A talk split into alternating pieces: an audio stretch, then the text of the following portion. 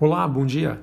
Começamos aqui mais um Morning Call. Nesta quarta-feira, dia 8 de julho, sou Felipe Vilegas, estrategista da Genial Investimentos. Bom, hoje nós temos os ativos de risco operando próximos da estabilidade, é, com um leve viés negativo. Tá? É, isso porque não temos muitas novidades significativas no cenário e também na, na, na movimentação que a gente já vem acompanhando nos últimos dias. Bom, a gente tem nesse momento as ações na Europa caindo, o S&P futuro com uma baixa discreta, é, com os investidores né, reavaliando né, os riscos, uma retomada econômica durante a pandemia, ela que ainda persiste né, em escala global. E como faltam né, notícias positivas, os mercados acabam é, adotando essa postura mais conservadora. É, na China, a gente teve a Bolsa de Xangai avançando pelo sétimo dia consecutivo, em meio a todos os esforços que estão sendo feitos por lá. Né? Os reguladores estariam tentando né, aumentar a atratividade dos preços das ações. É, e também a gente observa um certo otimismo econômico né, que acaba se concentrando na China e alguns países asiáticos. Isso acaba também influenciando os futuros de minério de ferro, que tiveram mais um dia positivo, né? É, dados também sobre a demanda de aço que estão resilientes acabam ajudando aí a manter é, a valorização da commodity. O petróleo opera de lado, em torno dos 40 dólares o barril, após os dados da API indicarem uma alta dos estoques.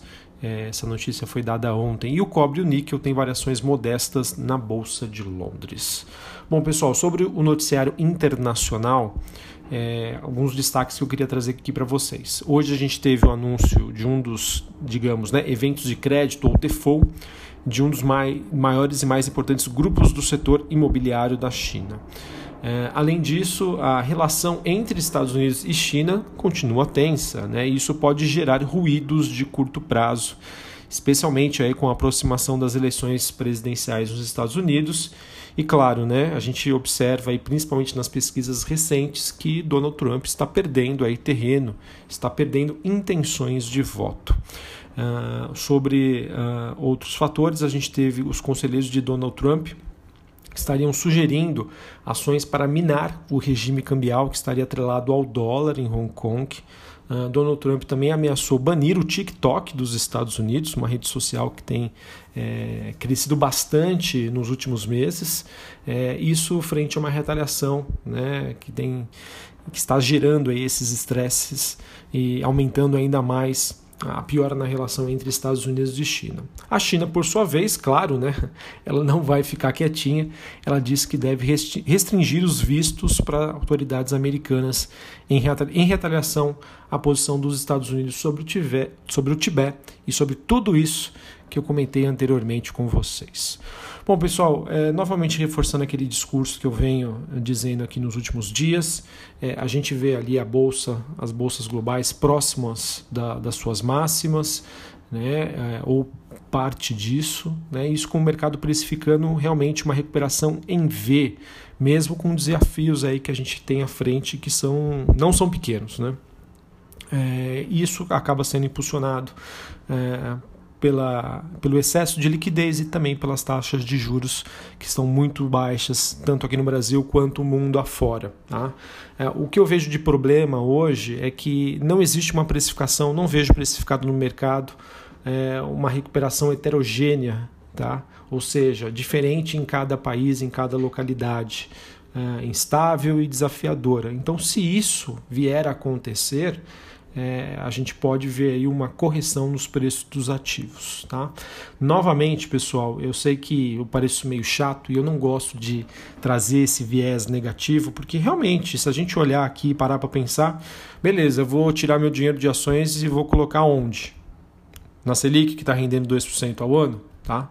Mas o, quando eu trago esses, esses, essas informações para vocês, é mais no sentido de vocês é, talvez reforçarem a sua reserva de disponibilidade ou serem mais seletivos na hora de escolher as suas ações, tá bom? Simplesmente assim. Essa visão negativa, essas possibilidades né, de quedas que a gente traz à frente, do cenário bastante desafiador e dos preços né, que, que estão completamente né, destoantes do que nós estamos presenciando de economia, é mais nesse sentido de alerta para você não ir cegamente tá? Com, apostando todas as fichas para você sempre adotar uma postura mais conservadora. Ah, Felipe, mas o que, que eu vendo? Não sei, né? Talvez ações que estejam com, com ganhos elevados, fazer uma, uma gestão mais próxima aí dos seus investimentos em ações. Ah, Felipe, para mim, que eu gosto de investir a longo prazo, o que, que eu faço nesses momentos? Não faça nada, aumente sua reserva de disponibilidade, seja mais seletivo nas suas escolhas, simplesmente assim. Beleza? É, isso eu falo, pessoal, porque quando a gente olha, por exemplo, para o SP 500, é, hoje existe uma concentração muito grande em empresas de tecnologia.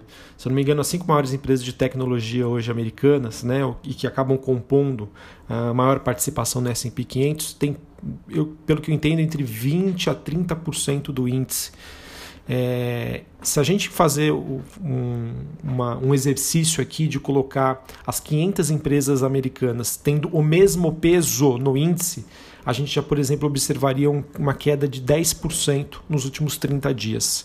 Tá? Hoje o S&P 500, é, a, a, empresa, quanto maior ela é, né, o seu valor de capitalização, maior a relevância dela. Por isso que as empresas de tecnologia acabam ganhando destaque. Mas se cada uma das empresas né, tivesse o mesmo peso, a mesma participação no S&P 500, para vocês terem uma ideia, nos últimos 30 dias teria uma queda de 10%.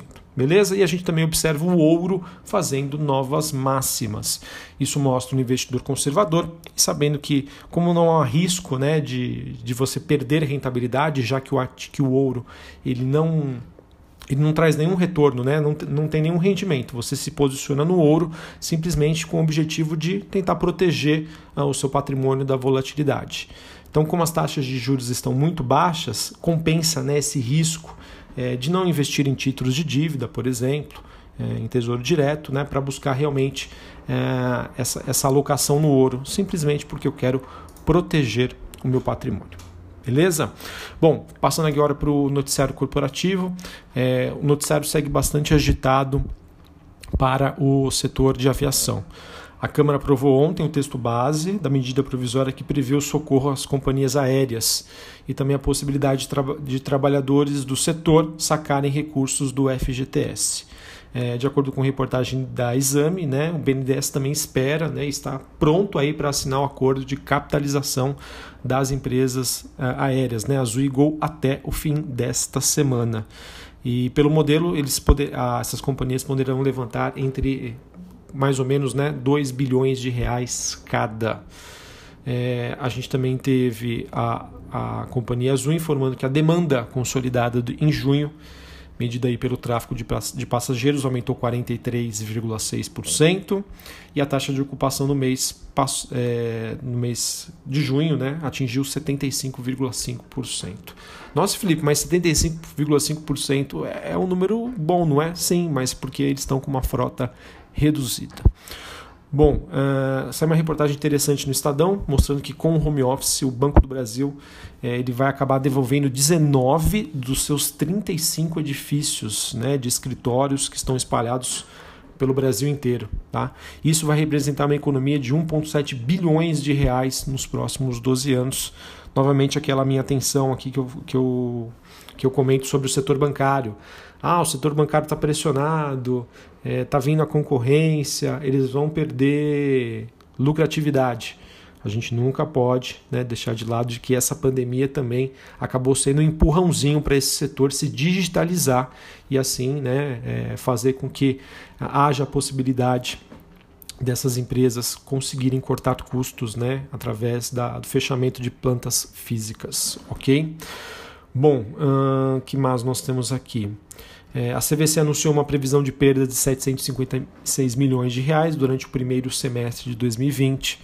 Essas perdas que acabam tornando mais crítica a situação da companhia, tá? Que já passa aí pela quebra da Avianca, a alta do dólar e também não é um episódio recente, né? Um episódio do ano passado do vazamento de óleo no Nordeste.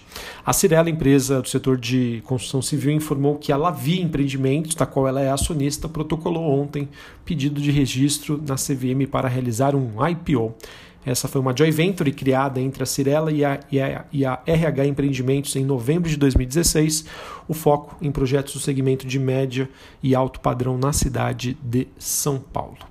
Bom, tem uma matéria no valor bastante interessante mostrando que na tentativa de tirar a inércia da privatização da Eletrobras, o governo estaria negociando duas mudanças no projeto que está no Congresso. Uma delas seria o ressurgimento da Golden Share e é também a criação de um fundo destinado especificamente para investimentos na região norte. O governo quer facilitar a privatização da companhia, pode ser que isso traga um viés positivo para as ações da Eletrobras. Bom, a gente teve a JHSF, ela disse que vai retornar com as operações do Hotel Fazano, São Paulo, no dia 1 de agosto. Uh, nós tivemos a MRV, ela que teve um recuo nos lançamentos uh, nos últimos meses por conta da, da pandemia da Covid-19, mas a companhia disse aí que está focada para que 2020 seja um ano muito melhor que 2019. Então vamos ver se eles vão conseguir. Uh, segundo dados da Abicom, desde o início da pandemia, mais de 135 mil lojas aderiram às vendas pelo comércio eletrônico, o e-commerce, para continuar vendendo e mantendo-se no mercado. É notícia aí que acaba corroborando com a tese de investimento em local web e links. A Links que ampliou para 45,6% a sua participação no mercado de software de gestão do varejo em 2019, segundo o levantamento do IDC. Bom, o que mais nós temos aqui? E a STT ela vai propor aos seus acionistas um adiamento dos pagamentos de JCP e dividendos já aprovados por conta das mudanças na data da sua Assembleia Geral Extraordinária, que era, estava prevista para 30 de abril e agora vai ser em 31 do 7, ou seja, o juros sobre capital próprio aprovado em dezembro de 2019 e os dividendos, né, que também foram aprovados, tiveram seus pagamentos adiados para 29 de julho e 26 de agosto, respectivamente. Beleza? Bom, pessoal, então essas são as informações que nós temos. É, para esta quarta-feira. Novamente, o cenário lá fora internacional está mais para negativo, né? A falta de notícias a falta de novidades positivas faz com que o mercado pese, seja mais conservador e acabe é, levando mais em consideração essa, esse peso, né, que é a dicotomia entre o preço das ações e também o que nós estamos passando aí no cenário econômico.